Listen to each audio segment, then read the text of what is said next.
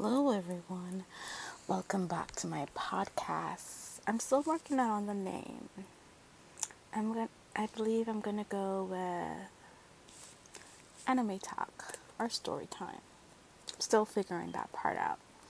Again, my name is Antoinette Eastman, and on this channel I'll be talking about anime. And today I am going to do three shows.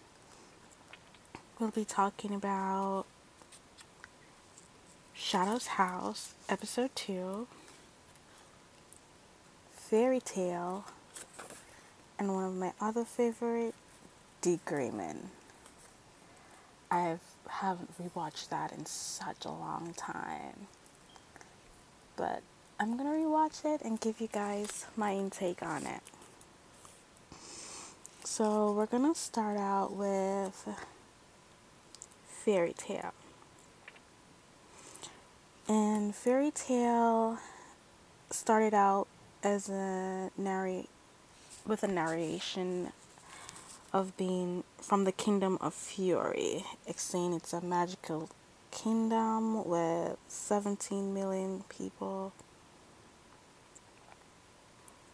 and that everyone is like depending on magic. And like one of the highlights is like the wizard gal.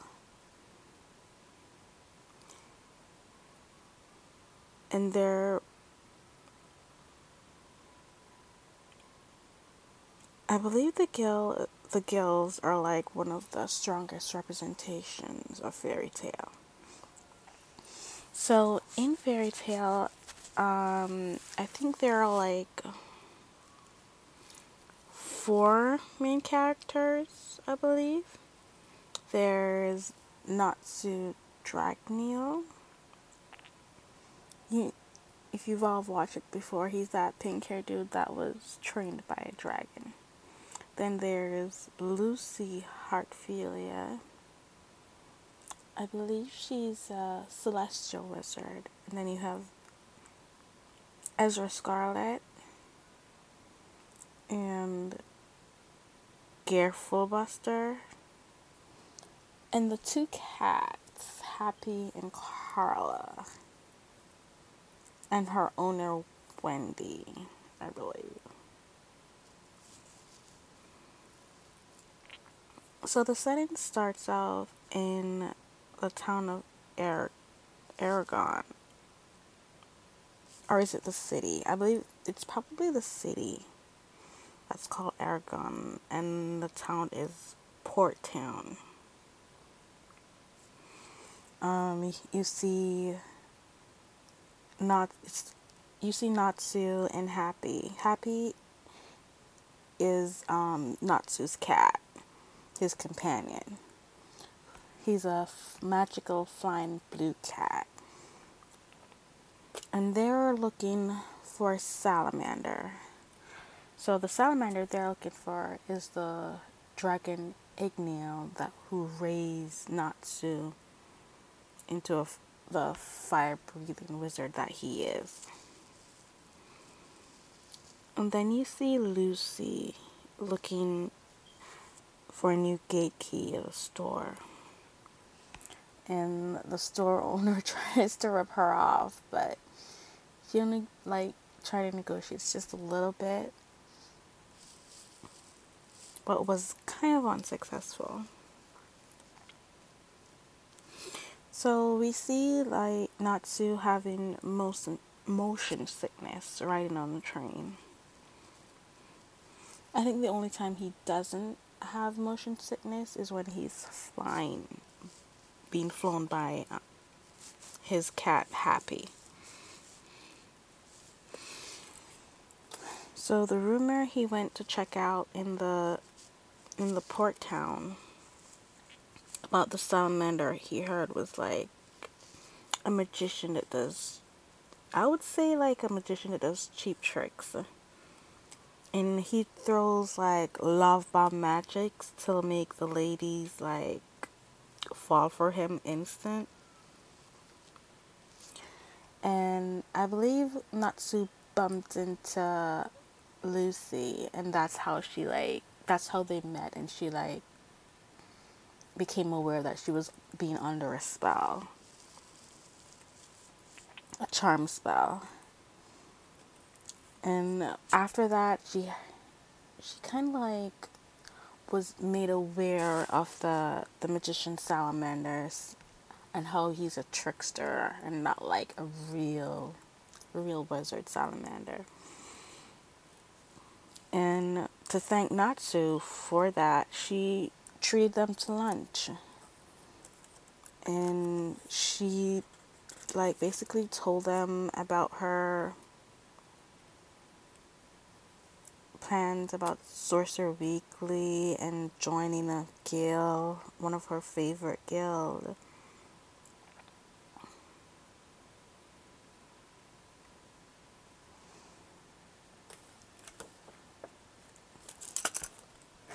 And and they eat a lot for a cat. I know boys are supposed to eat a lot, but they like eat her out of pocket. So like after that meeting, they they like went their separate ways, and I believed she was like sitting down and thinking. And this creeper wizard just jumped out of the bush, like very stalkerish, like out of nowhere, jumped out of the bush. The fake salamander guy, and said to Lucy that, oh, I wanted to invite you on my boat, because he was listening to her talk to herself about sorcerer, about being in Sorcerer Weekly and being like, and wanting to be a member of Fairy Tail because of it. And he said, and she was like, she called him out for being a scammer and says, like, I know you try to fool ladies with the charm spell, and it won't work twice when you're aware of it. So he tried to con her and says, but I am the great salamander wizard from Fairy Tail, and I could get you in if you only come to my party. And that's how he tricked her into getting her over to her party, to his, like, yacht party. And there you see, after she's there, he like had some goons hidden, and he he tried a diff um love bomb spell again, and it didn't work on Lucy. And Lucy was she was like pretty upset, as any normal person would be, like, for tricking her. And he had his goons come out and try to kidnap all like all the ladies and try to sell them all. And Lucy tried to use her gate key, and he, one of her gate keys, and he just took it and threw it, like, in the water. Like, at that same time, um, Natsu was still walking around town, and he overheard some ladies talking about the, the salamander, um, wizard, and saying that he was from Fairy Tail. And that kind of pissed Natsu off, because he knew he'd never seen that guy in Fairy Tail before, and he was not the Igneel that he was, like, searching for. And I do believe um, he told Lucy that Ign- Igneel was a dragon that they were searching for. And the dragons are supposed to have disappeared, like, probably like some couple hundred years or so, which is kind of crazy, because um if they disappeared for like so long, how old is Natsu? Like, if they disappeared that long, it, it really like got me thinking, like, how old is really Natsu? That that the dragon disappeared for like thousand years. How old really is Natsu? Like, because the dragon trained him, so that's that's kind of like, hmm, kind of got me thinking. And then Natsu's character is a little bit of a hothead. He's very intuitive, but a little crazy sometimes. So he just jumps over onto the boat and he started his tough talk in, t- in order to save Lucy, and he just automatically fell into his motion sickness. But Lucy was able to escape with Happy. Happy just took her, and she ended up diving into the water and finding her her celestial key, which I thought was interesting. Like, she knew, she was able to know where it was to, to get it. Maybe that's some sort of, like, I don't know, celestial was a connection with their keys or something like that. Who knows? So while Natsu was on the boat being motion sickness, trying to save the people, um, Lucy called on her, her water maiden, Aquarius. And she was mad. She's like one of those savvy water spirits. And she was like, how dare you drop my key, let my key got thrown in the water again. And if you ever let my key got thrown down, it's going to be a problem. And I thought that was, like, funny as hell. So, not, Lucy told her to, like, create a, like, some sort of, like, water wave to bring the boat ashore. So, the fake guy couldn't, like, escape with the girls, and she created a tidal wave, and she lumped Lucy and Happy and just smashed them all in shore, because she was pretty, still pretty pissed about being getting her key thrown in the water. And she was like, don't call me in certain certain days because I have a date with my boy. And she was like, Lucy was like, okay, I got it. And, like, after the ship landed, not the ship, the yacht landed on the shore, Natsu fell out of his motion sickness fun. And then he whooped that man's ass. In that way, he found out, the fake wizard found out that he's the real deal, the real fairy tale wizard. And I believe they ended up destroying the port and calling out the, the police. And Natsu took um, Lucy, and they started running. And he told her, and he Natsu told Lucy that he's from Fairy Tail, and that. And she decided to go with him. And I believe, I don't know if they ran back to the train station. I believe that's where they ran to. And then the episode just ended there. Because that's where, and that's where, like, Natsu and Lucy's journey starts to begin. And now we're going to move on to one of my other favorite shows. D-Grayman. I have rewatched that like a million times. It's, to me, it's one of the best animes out there. Um. So I'm gonna tell you, give you a little intro to it for those who may not have watched it, but you should go watch it. So D-Grayman is about, and it's more like an an angel, I wouldn't say angel, probably good versus evil kind of anime. And the good people are the exorcists, and they're fighting a battle against the evil Akuma, who creates Akuma um, from the people's grief. Like, if someone dies, he'll, like, visit them and prey on the griever and, like, ask them to call their soul in this, like, mechanical thing that he built. And once their soul is called into that machine, he they become an Akuma, and then he tells the soul to kill the person that caused them and wear their skin, which is just evil in many ways. And then they become killing killing monsters that try to evo- to evolve. And the exorcists are the ones that can are the only ones that can kill Akuma. They have these special weapons.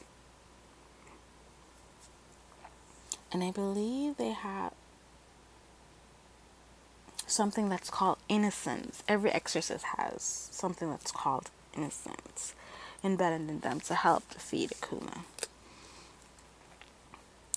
So the story starts out and you see like the exorcist flag symbols just blowing in the wind.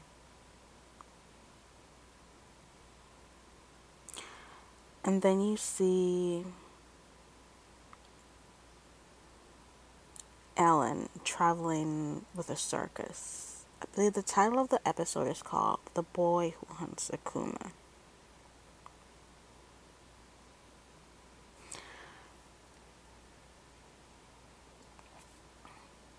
So he's traveling with the circus. I believe he's trying to get to the Order.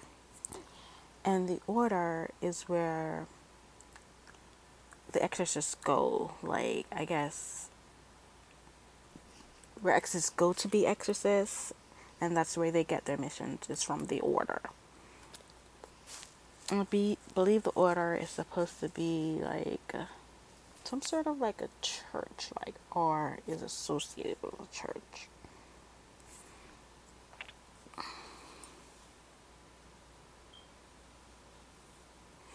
And you see Allen traveling um But the circus through the back of the carriage. He's dressed like a fortune teller. And then you see in another scene, there were cops that were invest- investigating an abandoned building. The whole scene gives um, old English. You know, like those old English vampire movies that you'll see. And the police were all dressed like Scotland Yard. That's how they were dressed. It's like, I don't know if the scene was supposed to look like like London, but that's what it gave, like this London look. So the cops went in to investigate, and uh, while they were investigating, um, I believe Allen s- like swooped down in these like in the form of bat. I thought it was one of the Akuma. I didn't even know it was Allen. This like swarm of bats, and like, and he grabbed the police officer. It turned out that he, by mistake, who officer then arrested him in the other room. Turns out that he was looking for a cat. Apparently, his the cat swallowed his communicator, Timcanpy. So all exorcists have like communicators. They're all like, how would I describe what the communicator looks like? I would, it's like a cyclone bat. That's how, like a cyclone bat. So, an eye with wings is what it looks like. An eye with bat wings. Um, so, his was called Timcanpy. And later on, um, you'll see him talk about his master, more about his master that trained him to be an exorcist, called General Cross.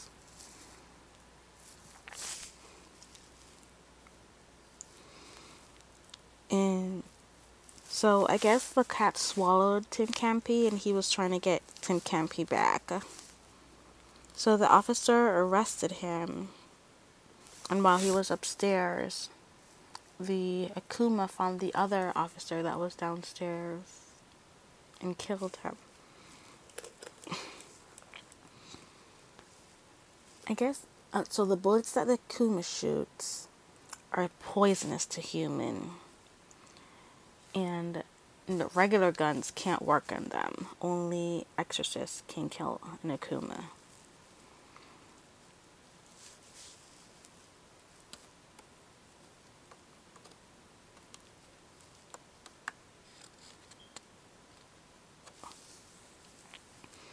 So he tries to warn the, um, Allen tries to warn the officer about Akuma and how dangerous they are.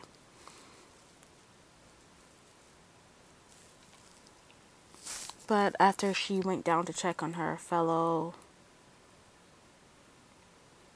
fellow officer, she saw, I guess Allen was able to save her. He got shot in the hand. He put his Akuma weapon hand in the way when the Akuma shot at her, and was able to, like, and then there was like gas coming from it, and she he and I believe the officer fainted because she he did like cover up her nose for her because she was just acting a little scatterish, like not, and so he covered her, and then she just fainted from like a little bit of the gas, but she wasn't able to inhale, so she survived. So at the precinct, like,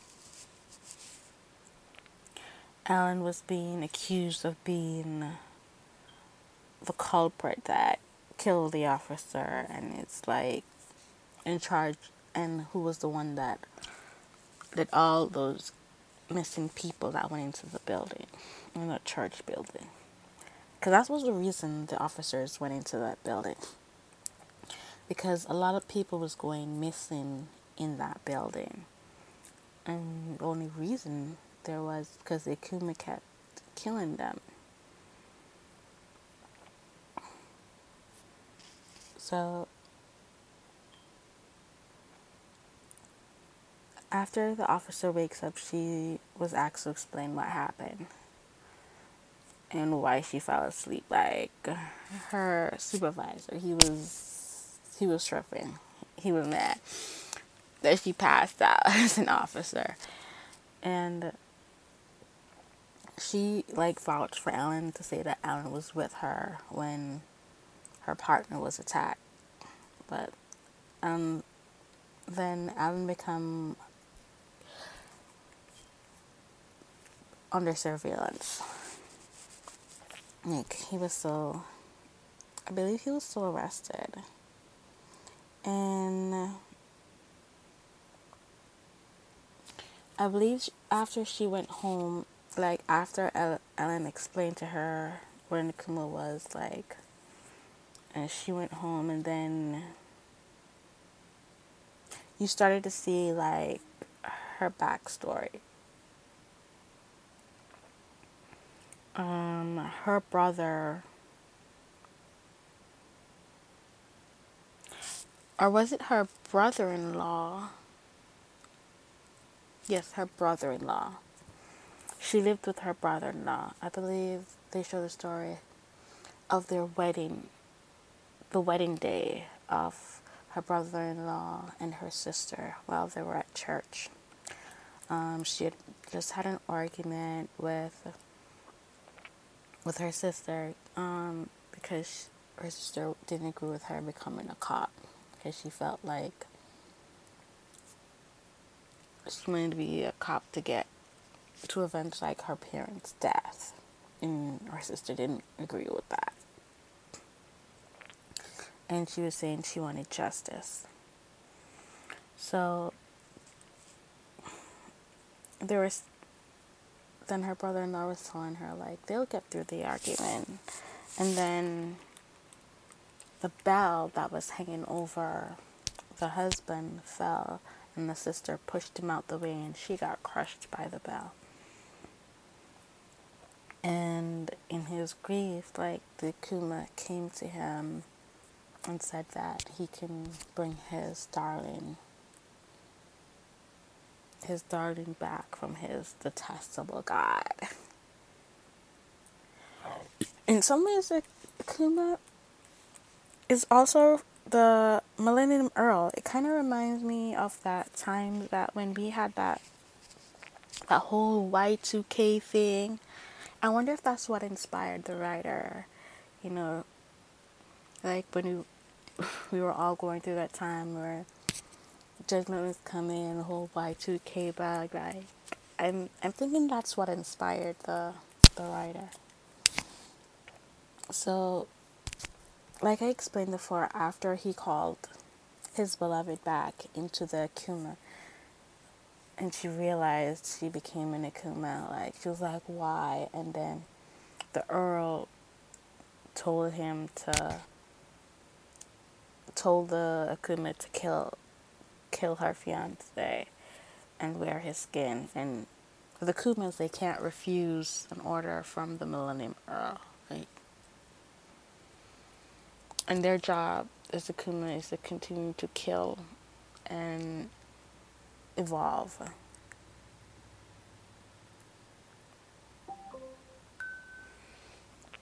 And so, um,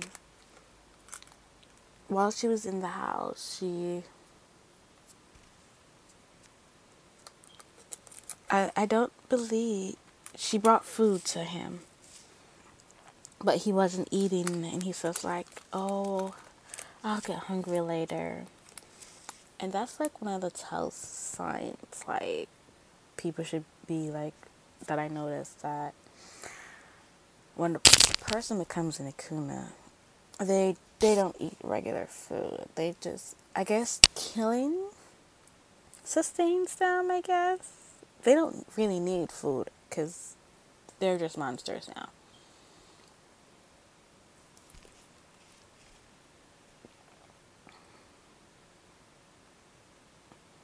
So, she gave him the food and then she walked out the room. And at that time, Allen came over to her house. And I believe, I don't know if he came into her house. He was just there. They didn't show him going over there. So, it seemed like he was placed in custody and And the officer was his babysitter, basically, watching him. And I believe they were all going to the to the, the whole precinct. Not the whole precinct, just m- majority of the precinct. Like the superintendent, her boss, they were all going back to the, the church to investigate.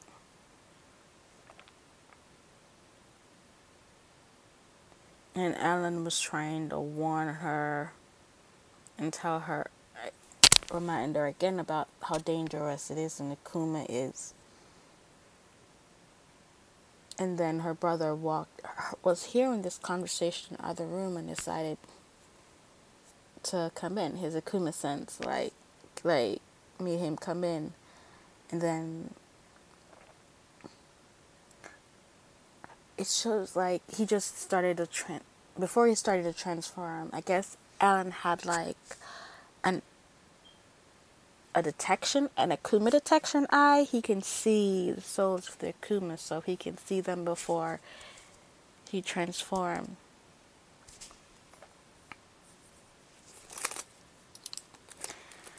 And so the, the Akuma transformed in the room, and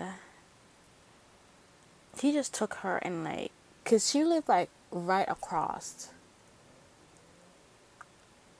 from the building. And he, like, in the nick of time, Allen was able to save her. Because he just, like, burst out of the skin. I'm like, that's so creepy. Like, he just literally burst, in, burst out of the man's skin into, a, into an Akuma. And they look so hideous. I compliment the artist for drawing like Akuma. It was really good.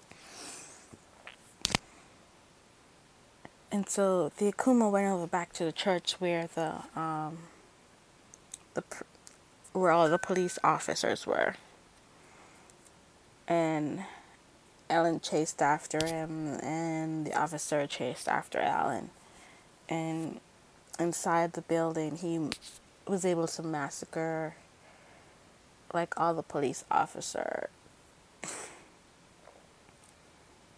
And at the same time, when he wanted to shoot her, he tried to cover her and the cat, because he was still chasing the cat. And the cat got shot up. And... and died, and Timcanpy was eventually... that's how Timcanpy got released from the cat.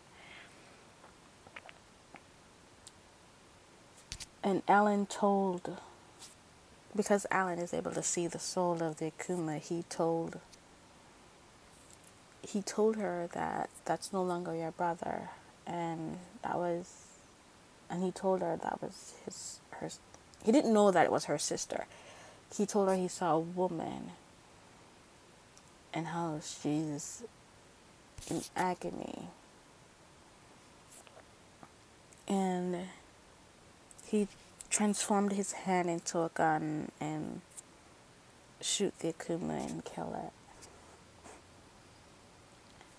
And at the end, like, she, like, thanked him for for saving her life. And uh, he started to head it back to his journey. I believe he took a train this time to go to go to the other, and that's how, like, the episode ended.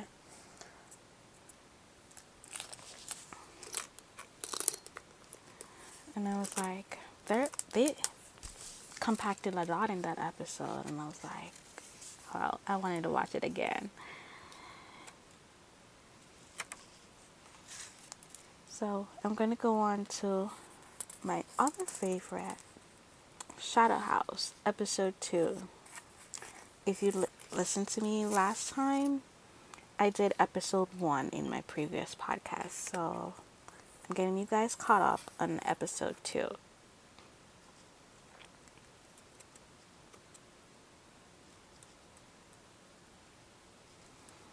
So, in episode two for Shadow's House, you know, in the first episode, we were just introduced to Kate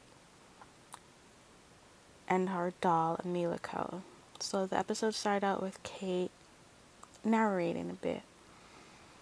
She was just looking around and and being and seeing, like, all the soot that she she had emitted when she was asleep, and she was becoming disgusted that it was everywhere. On the, you see it on the lamp, on the ceiling. And she was like, I guess she kind of deserved, kind of like a germophobia, like soot phobia. That's what we're going to call it. She had like a soot phobia session. Like, she was just like filthy, filthy, filthy. She was go- She was just going off. Until, like, she... she puts herself back to sleep.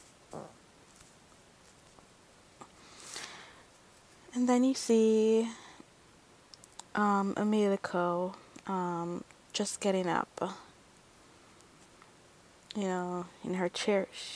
I believe I told you before that Emilico is like a cheerful character.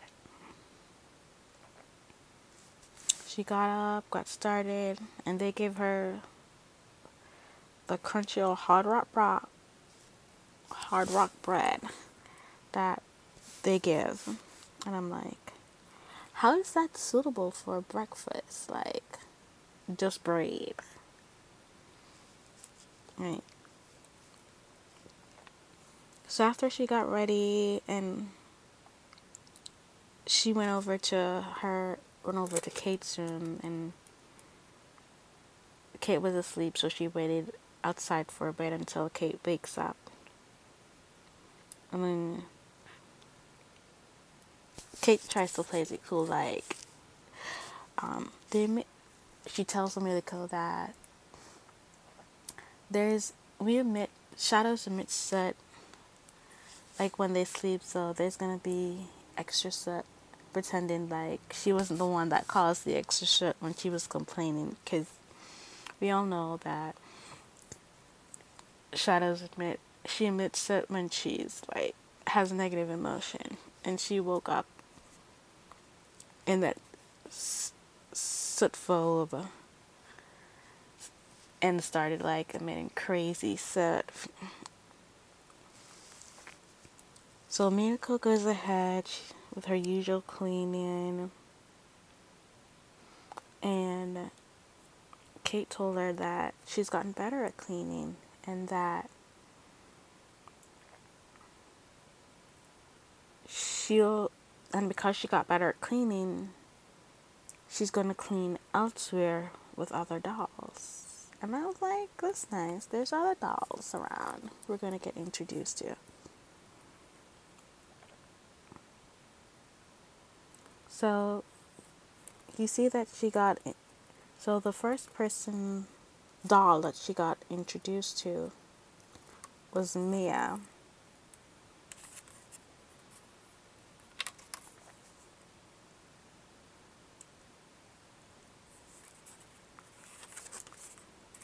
And I believe Mia was played, not was played, her English voice actress was Emily Fajardo, I believe. I hope I'm not butchering that lady's name. Um, and she was, and they had to like, I didn't realize that they were walking like underneath the ground, I guess, inside. And then they came up through the floor into like this great hall that they all had to clean, and you see all these different dolls. So when you see that, you know that there's a lot more Shadows that's in the house as is it supposed to be, because they can't just show us a show with just one Shadow and one doll. That would be a boring movie. So Mia introduces her to Rosemary, and Rosemary is supposed to be the team leader of the group that she's going to be in, and it's going to be four of them: Mia, Rosemary, and Lou. Lou is the other. So I believe, let me see, who played, voiced Lou?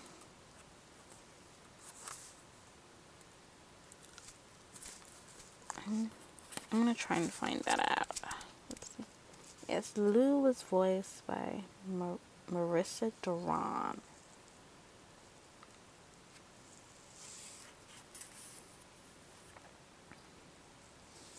And they gave, and basically Rosemary gave her like was giving her like the rundown of the, the cleaning process, and Emilico became like so overwhelmed because she's never been out of that room before. It was just her room to Kate's room, and she kind of like passed out for a little bit from being so overwhelmed.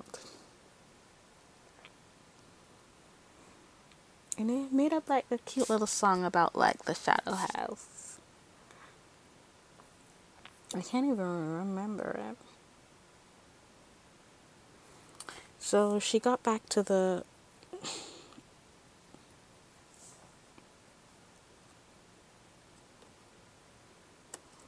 So she got back to her room, and she was like covered in soot.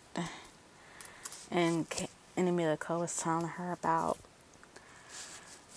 meeting the other dolls and cleaning the hall, and Kate was like, you can't be in here dirty like that, and she sent her to get cleaned. I believe the, what do they call it, probably, I believe the shadow remove room. No, that's not what it was. The soot remover, I guess. It's like a, a, a steam it blows like steamed air and like blows off all the dust. And then she just went back to her cleaning. And I believe she knocked, as she was cleaning, she knocked over.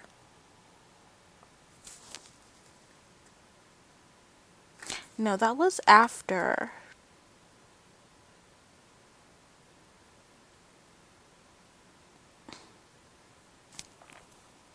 No, that wasn't after. That was.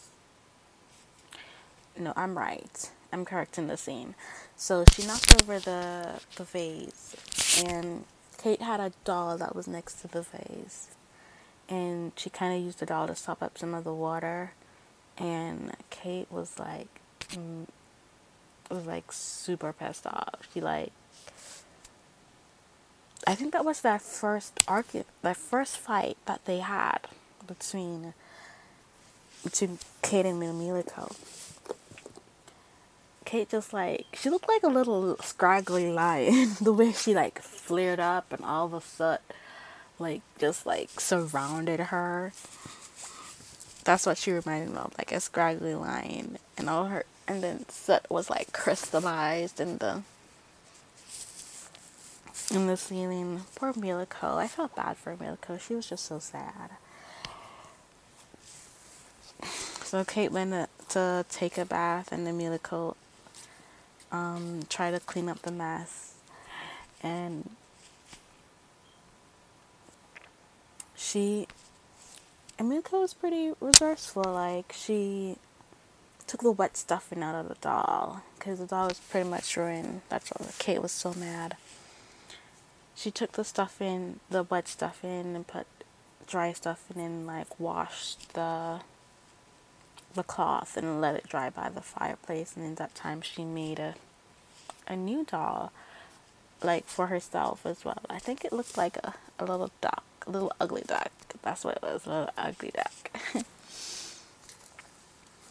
And she was,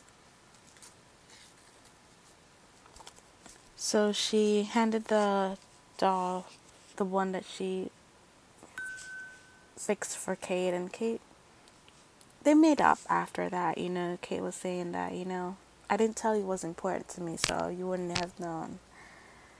And they made up, and she showed Kate her the doll that she made for herself, and she called it Rolly. And she said she's going to treasure it as well, the same way that tre- Kate, in the same way that Kate treasures her doll. So after they made up, she started cleaning. And she was out on the ledge, um, cleaning the outside of the window. I know for certain I'm not going out on any type of ledge to clean no type of window for nobody. No amount of money would make me do that. So in her apron that she has on, her cleaning apron she has on, she had Rolly in it, and Rolly was, you can see Rolly like slipping out of her pocket. And as Rolly fe- fell out of her pocket, without thinking, she just jumped off the ledge to catch Rolly and landed in the bush. So Kate started um, to go out the room, but she was a bit hesitant. She was looking around like she's not supposed to be out of her room. So she was looking around to see if there was anyone there. Then she started running out. And that house is a maze, because she ran through like so many places and corridors.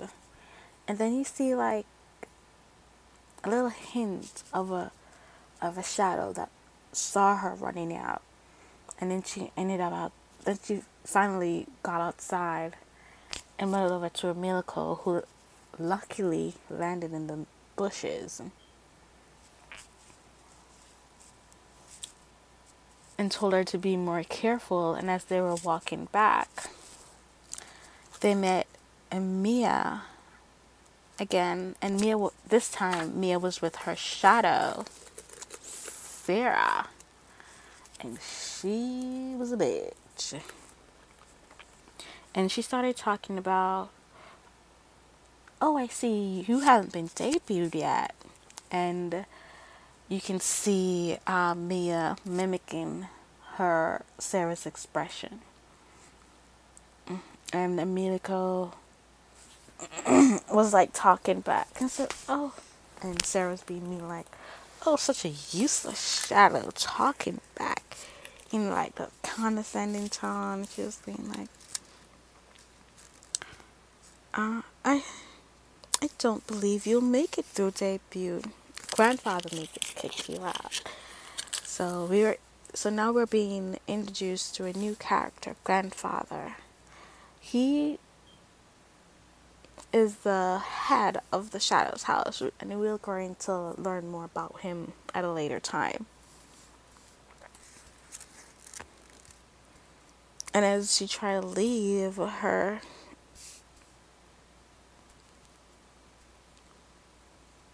Mia standing like blocked their way, and it's like, can you see what face I am making? What face are you making, Kate? You don't have a face, do you? I'm like, Kate should have just smacked that bitch. But she was just calm and cool and collected. As you, um, you could tell that Kate is more aware, like, of all of the rules and stuff, but she, I guess she hasn't told Emilico, like, a lot. She kind of, like, let Emilico just be herself, and so Emilico's a little ignorant to a, to a lot of stuff. So, as they're, like, parting ways, like, you should be thankful that it was Sarah that you saw.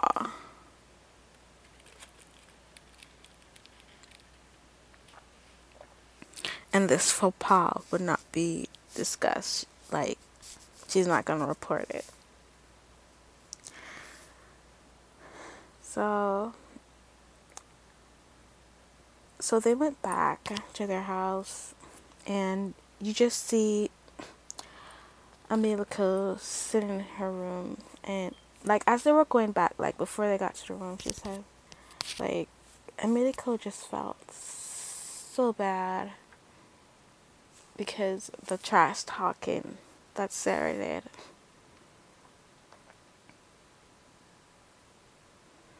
Because apparently, um, Emilico, like, a doll is not supposed to speak unless they're, they're not supposed to speak at all, really. They're just supposed to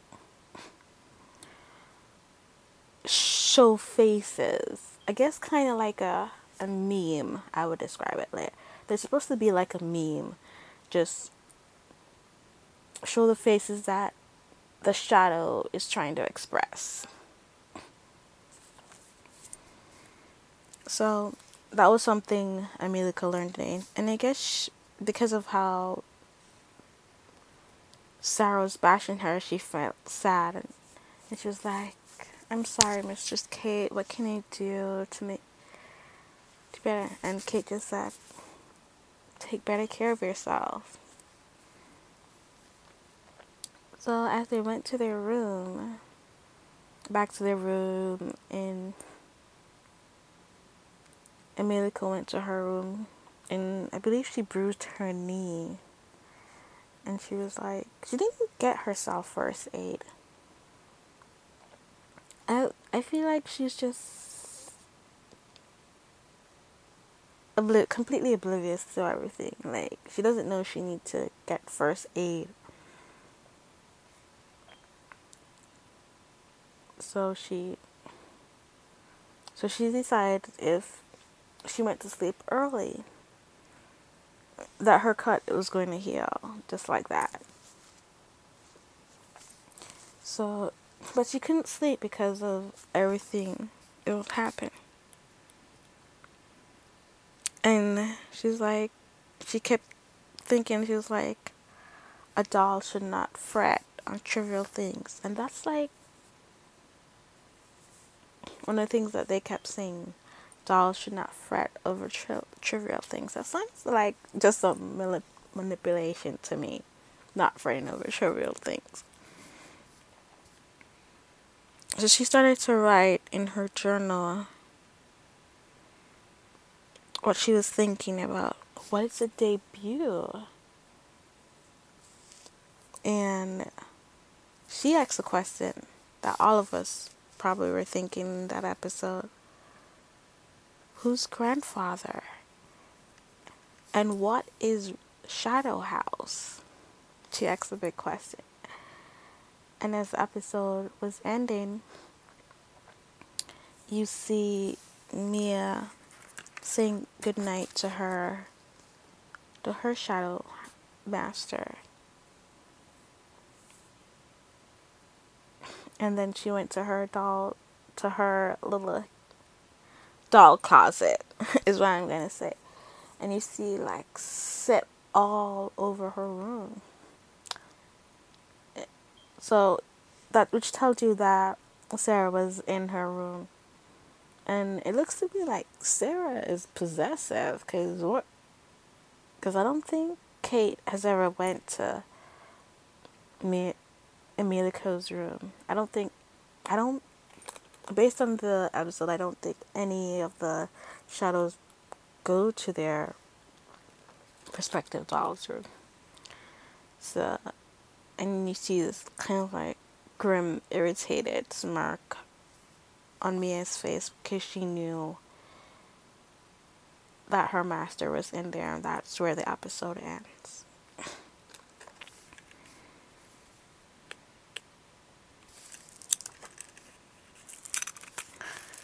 Well, and I'm like, wow. And I'm like, I'm looking forward to the next episode. And thank you guys for listening in. I hope you enjoyed this podcast and that you'll come back for more. Again, my name is Antoinette, and welcome. Thank you for listening to my podcast. Bye.